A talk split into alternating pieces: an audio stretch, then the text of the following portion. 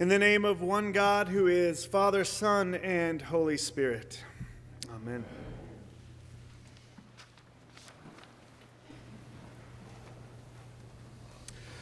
Good morning to all of you. Good morning.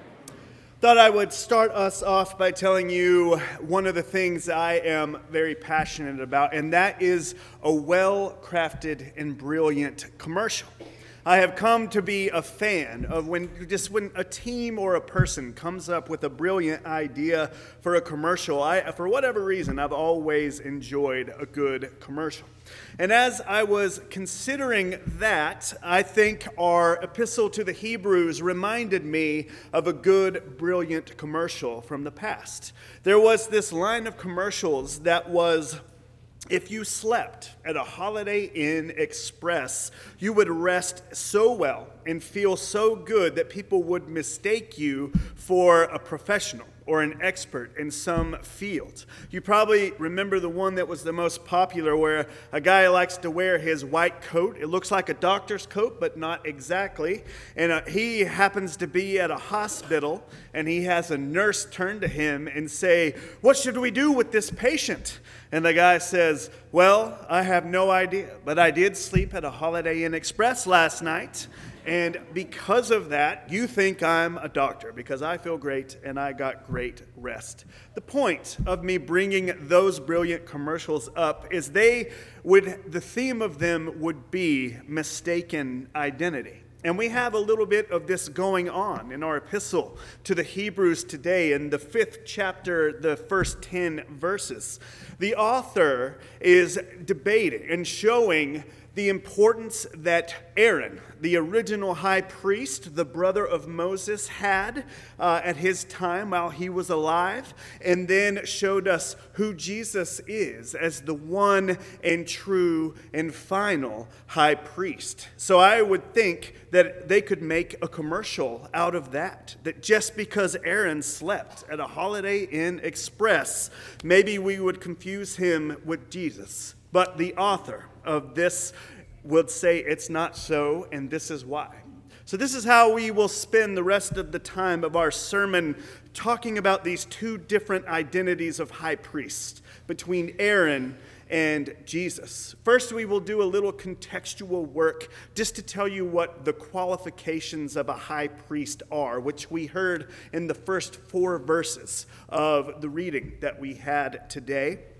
And then we will talk about how Jesus fulfills all of the roles of a high priest and then some. And then we will talk about why all of this stuff about high priests is important for us today. So that's where we will go. So look at, I'm only going to highlight three, although there are more, three things that were important to be qualified as a high priest that we heard in our Hebrew reading. The first is that a high priest should be chosen by God or be in the right lineage called to the ministry of being a high priest. And I should say that the high priest is the priest over all the priests, a very high role in the ministry. And to be, as Aaron, we hear, the brother of Moses, to be considered to be high priest, you had to be from a specific tribe, the tribe of Levi. And they would, that line, we would have Aaron and his oldest son, and everyone that would come from that line would be the only ones that could be high priests. And that is how that lineage comes into qualify, qualifying a person to be a high priest. They had to be chosen, called, and in the right lineage, family line. And then we have a second point of to be qualified, qualifications of being a high priest. That person would need to be self sacrificing or offering, offer sacrifice for themselves. As every high priest, from Aaron to, to Annas, would be human, they would have a time and a season for the ministry that they would perform.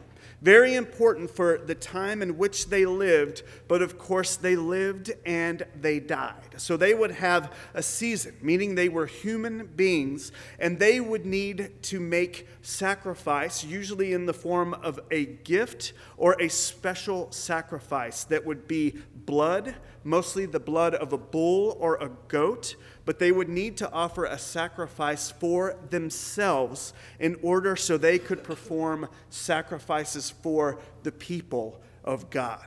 So the first point was qualified of being qualification is the correct lineage and being chosen and called to be a high priest. The second is self-sacrificing, and the third is to be an intercessor or an intermediary between God and his people. This was the role of the high priest. it's as this, if in this day and age, if you were going into a court of law and you chose for your iPad to represent you rather than an actual lawyer. Yeah, see, in, in that example, your iPad would know every court case in the law written down to a T. But what your iPad could not do is be a person that would be there to walk it with you and have the human experience as well with the law. This is an example of what the role of the high priest did was to be an intermediary between God and his people, to be the middle way between those things. And that person, the high priest, would be the means of salvation as the high priest, once a year on the Day of Atonement, could go behind the veil to where the actual presence of God was and could op- offer sacrifices to get people covered, to get their sins covered in the presence of God. And this is how the high priest acted as a mediator.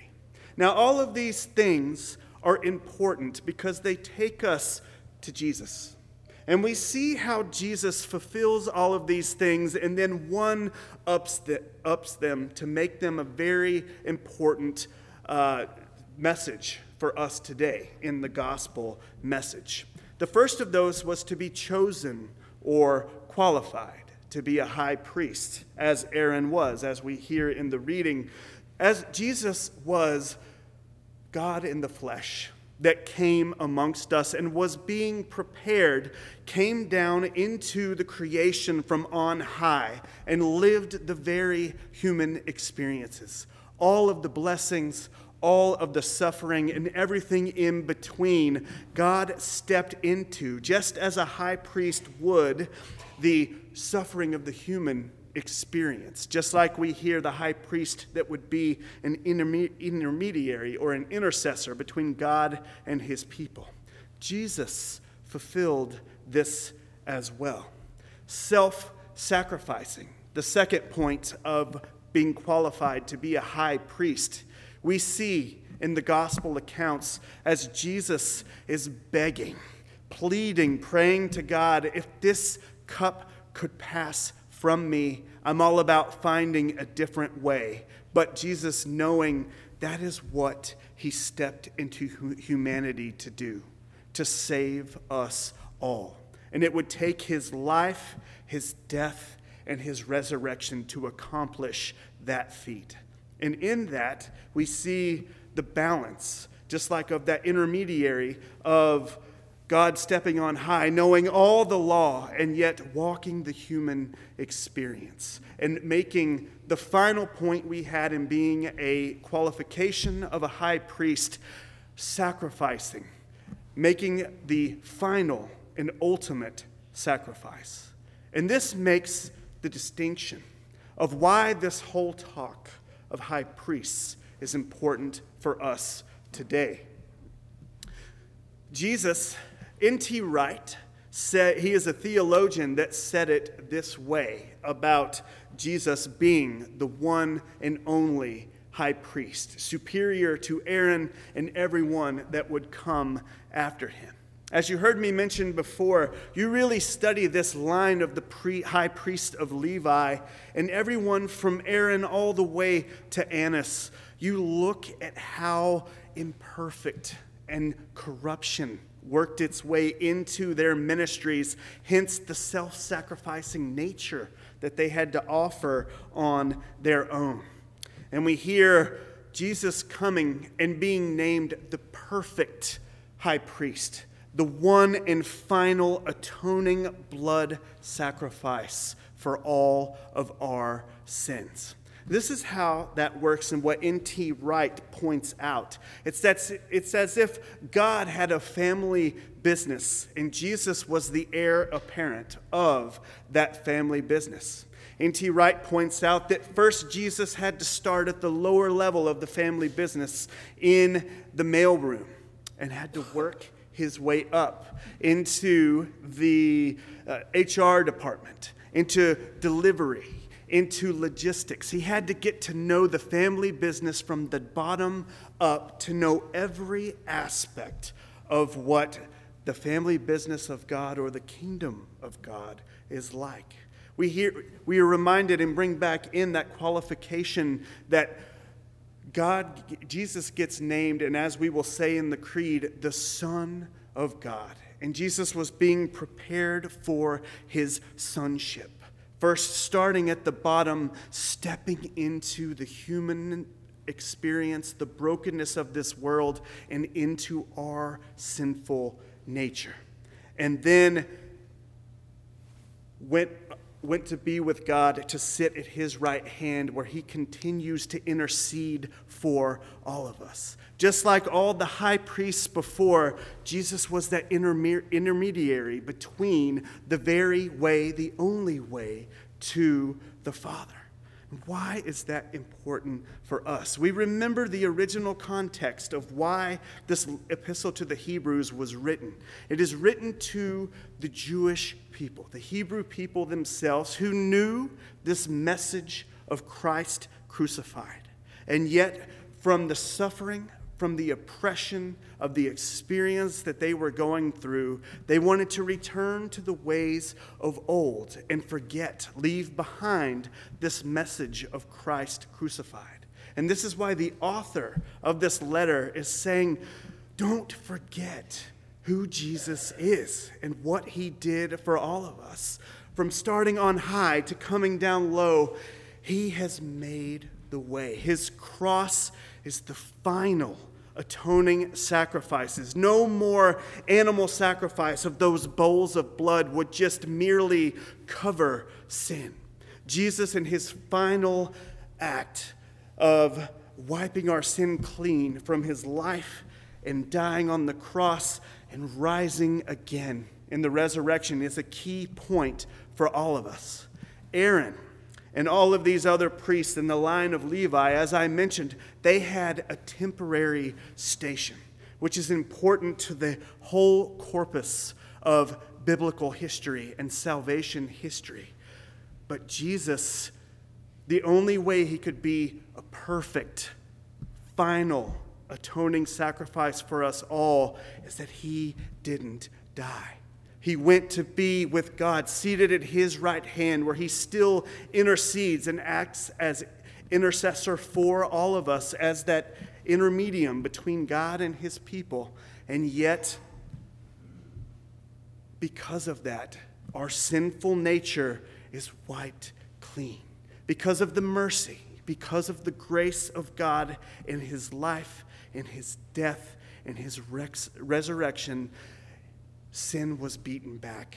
And we can now live lives of not focusing on that we are sinful creatures.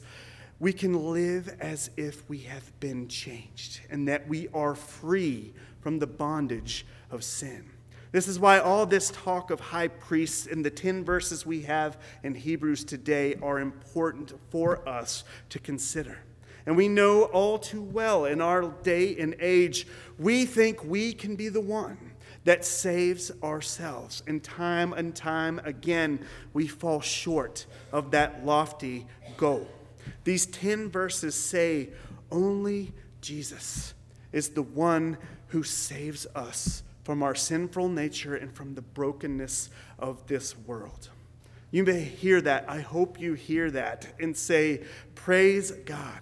If you're living into it and realizing day by day that that is what happens through the grace and mercy of Christ and his resurrection.